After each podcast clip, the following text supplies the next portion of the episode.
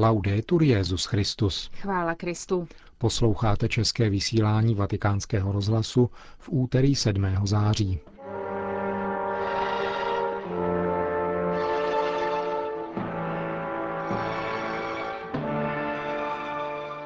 Benedikt XVI. ve své promluvě na závěr dnešního koncertu v Castel Gandolfo, na kterém zaznělo Mozartovo requiem, podal pozoruhodnou interpretaci skladatelovy osobnosti i jeho hudby.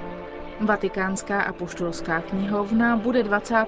září po třech letech znovu otevřena odborné veřejnosti. To a mnohé další uslyšíte v našem dnešním pořadu, kterým vás provázejí Markéta Šindelářová a Milan Glázer.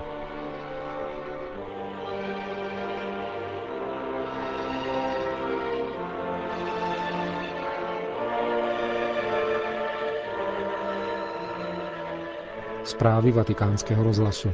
Castel Gandolfo. Papežská akademie přírodních věd uspořádala dnes v podvečer pro svatého otce koncert, na kterém zaznělo známé requiem Wolfganga Amadea Mozarta v podání Padovského a Benátského orchestru a sboru Academia della Voce z Turína. Koncert se konal na nádvoří letní papežské rezidence v Castel Gandolfu. Po jeho skončení Benedikt XVI. poděkoval všem interpretům pod vedením dirigenta Claudia Desderi, čtyřem solistům a sboru a věnoval se pak postavě svého oblíbeného skladatele. Dovolte mi, abych ještě jednou promluvil o zvláštním citovém poutu, které mne takřka odedávna pojí s tímto vynikajícím hudebním skladatelem – Pokaždé, když slyším jeho hudbu, nemohu se nevrátit ve vzpomínkách do svého farního kostela, kde jsem jako chlapec, když o slavnostních příležitostech zněla některá z jeho mší, v srdci vnímal, jak mne zasahuje paprsek nebeské krásy. A tento dojem zakouším pokaždé, i dnes, když naslouchám této velkolepé, dramatické i klidné meditaci o smrti. U Mozarta je v dokonalé harmonii každá nota – každá hudební věta a nemohlo by tomu být jinak. I protiklady jsou smířeny a Mozartische Heiterkeit, Mozartovský klid, obestírá všechno a v každé chvíli. Je to dar boží milosti, ale také plod Mozartovy živé víry, která zejména v jeho sakrální hudbě dovede dávat zářivou odpověď božské lásce, která dává naději i když je lidský život drásán utrpením a smrtí. V posledním dopise, který zaslal 4. dubna 1787 svému umírajícímu otci, píše právě o této poslední etapě pozemského života. Už před několika lety jsem navázal velmi důvěrný vztah s touto upřímnou a drahou přítelkyní člověka, smrtí. Takže její tvář pro mne už nepředstavuje nic hrozného, ale jeví se mi dokonce jako velice uklidňující a útěšná. A děkuji Bohu, že mi umožnil v ní rozpoznat klíč k našemu štěstí. Neuléhám nikdy, aniž bych nepomyslel na to, že druhý den už bych tu nemusel být. A přece by nikdo z těch, kteří mne znají, nemohl říci, že jsem ve společnosti smutný, anebo že vnáším špatnou náladu. Za toto obdarování děkuji svému stvořiteli a ze srdce to přeji každému ze svých bližních. Tento Mozartův dopis vyzařuje jednoduchou a hlubokou víru, která se vynořuje i v této velkolepé modlitbě Requiem a zároveň nás přivádí k tomu, abychom události pozemského života intenzivně milovali jako dar boží, pozvedali se nad ně a hleděli na smrt klidně jako na klíč k bráně, která vede k věčnému štěstí. Mozartovo rekviem je vznešeným výrazem víry, která dobře zná tragičnost lidské existence, nezamlčuje její nejdramatičtější aspekty a proto je vyjádřením skutečně křesťanské víry, která si je vědoma, že celý život člověka je osvěcován láskou Boží. Ještě jednou děkuji všem řekl Benedikt XVI. na závěr koncertu, který v podvečer v Castel Gandolfo uspořádala Papežská akademie přírodních věd a při kterém zaznělo Mozartovo requiem. Vatikán. Tento měsíc bude pro vědeckou obec znovu otevřena Vatikánská a poštolská knihovna. Po třech letech rekonstrukčních a restauračních prací budou její prostory zpřístupněny 20. září, kdy bude výjimečně otevřena i pro širší veřejnost, aby se seznámila s dějinami a funkcí této starobylé instituce, založené roku 1451. Prefekt vatikánské knihovny Monsignor Cesare Passini řekl vatikánskému rozhlasu, že po úspěšném završení všech prací čekají studovna i archivy už jen na návrat odborné veřejnosti. E e Čekáme a myslíme si, že badatelé budou spokojeni a že jim dokážeme poskytnout to, co hledají. Klid ke studiu, organizovanost a kvalitu služeb, zkrátka všechno, co je třeba k dobrému fungování knihovny. V souvislosti se zahájením provozu knihovny proběhne také zvláštní výstava v křídle kolonády Karla Velikého na svatopetrském náměstí – bude otevřena 10. listopadu a potrvá do konce ledna příštího roku. Smyslem výstavy je umožnit širokému publiku, aby si udělalo přehled o rozsahu služeb, katalogizaci a dalších podrobnostech chodu knihovny. Každý návštěvník bude mít také možnost osobně si prolistovat některé rukopisy, jak je to běžné pro odbornou veřejnost. Hlavním aspektem vatikánské apoštolské knihovny je univerzalita a řekl bych pomoc poskytovaná kultuře, protože uchovává a zpřístupňuje poklady dnešku i zítřku. Je to pomoc, která umožňuje kultuře, aby tyto poklady byly studovány, používány a zkoumány, aby mohla být nalezena nějaká další částečka pravdy. Pravd je mnoho. Historické pravdy, pravdy, které se týkají konkrétních věcí. Tyto malé pravdy jsou součástí oné velké pravdy o světě a o Bohu. Říká Monsignor Passini, prefekt Vatikánské apoštolské knihovny v souvislosti s jejím znovu otevřením pro odbornou veřejnost, které proběhne 20. září. Moskva. Silné pravoslaví je i naším zájmem, říká páter Igor Kovalevsky, generální sekretář Ruské biskupské konference. V rozhovoru pro deník Maja Gazeta zdůraznil, že minoritní katolická komunita v Rusku se může dobře rozvíjet jedině ve spolupráci s pravoslavím. Učení obou církví je v mnoha ohledech téměř stejné a jediným podstatným rozdílem je role papeže, římského biskupa. Hlavní problém dneška vidí ve ztrátě křesťanské identity Evropy, nebo, jak řekl, v její protináboženskosti.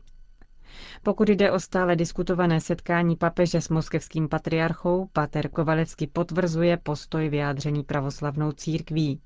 Ani katolíci, ani pravoslavní si nepřejí pouze formální setkání. Jak k němu dojde, je věcí boží vůle. Většina ruských katolíků žije v Moskvě, ani v hlavním městě ale není jejich situace nejlepší, naznačuje Páter Kovalevsky. 50 tisíc katolíků má k dispozici pouze dva kostely a třetí ve výstavbě. To je náš hlavní problém v hlavním městě, vypráví Páter Kovalevský. Do revoluce v roce 1917 byl v Moskvě kostel svatého Ludvíka a farnost svatých apoštolů Petra a Pavla. Ta byla ovšem skonfiskována a jako nové místo kultu vznikl kostel neposkvrněného početí, naše dnešní katedrála. Kostel svatých Petra a Pavla byl privatizován a soud tento akt uznal za legitimní.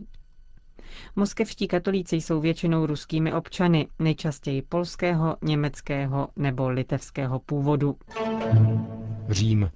Monsignor Georg Genswein, osobní sekretář svatého otce, dostane cenu Capri San Michele 2010 Porota se rozhodla ocenit ho v sekci Imagini Verita, obrazy pravda, za knihu Benedikt XVI. Urbi et Orbi s papežem v Římě a na cestách světem.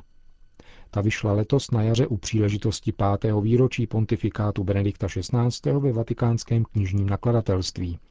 Porotě předsedá profesor Francesco Paolo Casavola a mezi jejími členy například rektor Katolické univerzity v Miláně profesor Lorenzo Ornágy. Hlavní cenu si 25.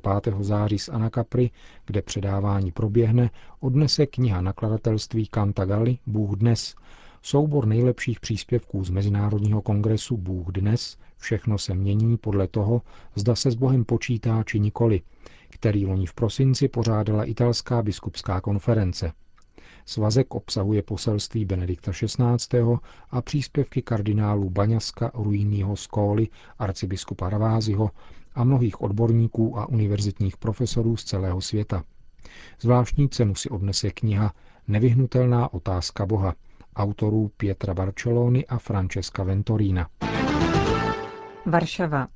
Do polských seminářů se hlásí víc bohoslovců než v minulých letech. Přestože celkové údaje nejsou ještě známy, jednotlivé zprávy ukazují, že pokles knižských povolání v Polsku se zastavil a tendence se obrací. Například v katovické diecézi nastupuje do prvního ročníku o 13 bohoslovců víc než loni, celkem 41. Tarnovský seminář přijal 47 kandidátů kněžství oproti 40 lonským. V řadě dalších seminářů počet nově přijatých zůstává zhruba na stejné úrovni jako před rokem, nicméně počty mohou ještě narůst, protože přijímací řízení bude uzavřeno až v polovině září. V minulých deseti letech celkový počet bohoslovců v polských seminářích klesl téměř o 18% Nejhorší byl rok 2007, kdy do seminářů nastoupilo téměř o čtvrtinu kandidátů méně než o rok dříve. Tendence se začala převracet už loni, kdy na studia nastoupilo 687 bohoslovců a pokles činil jen 1% oproti předchozímu roku. Rektoři polských diecézních seminářů vysvětlují zlepšení situace posílením modliteb za nová povolání během kněžského roku, který skončil letos v červnu, a také beatifikací otce Jiřího Popělušky. Moskva. První dáma Ruska považuje náboženské hodnoty za fundament života pro každého člověka. Osobní víra podle ní připomíná lidem odpovědnost za bližní a je zdrojem dobra a lásky. Právě v tom vidí poslání každého křesťana a sama, nakolik je to v jejich silách, naplňuje toto poslání účastí na dobročinných akcích. Z Moskvy telefonuje Vojtěch Reiter. Paní Medvěděva popírá vprovadzení do škol nauky religii, Paní Medvěděva podporuje zavádění výuky náboženství do škol, protože, jak sama uvedla, nedovede si naši civilizaci představit bez náboženství. První dáma Ruska se aktivně účastní akcí proti potratům. Sociálně kulturní nadace, kterou vede už druhý rok, organizuje akci Daruj mi život, namířenou proti umělým potratům. Světlana Medvěděva upozorňuje, že problém je nutně analyzovat a řešit v širokém kontextu. Podle ní odpovědnost za situaci v Rusku, kde na každých 100 těhotenství připadá 660 potratů, spočívá často na otcích nenarozených dětí a na špatném zacházení s těhotnými ženami ve společnosti.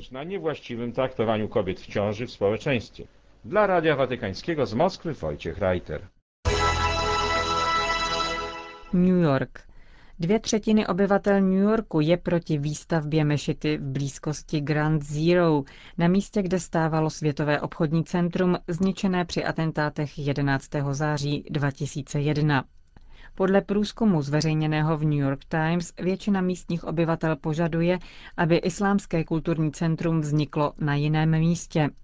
Prezident Obama nicméně kontroverzní projekt schválil.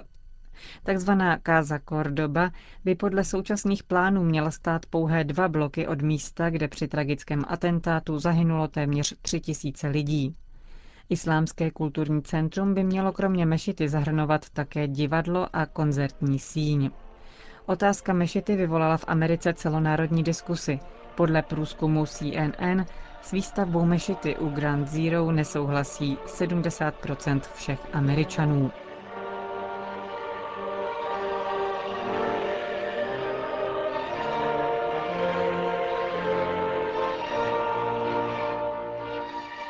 Končíme české vysílání vatikánského rozhlasu. Chvála Kristu. Laudetur Jezus Christus.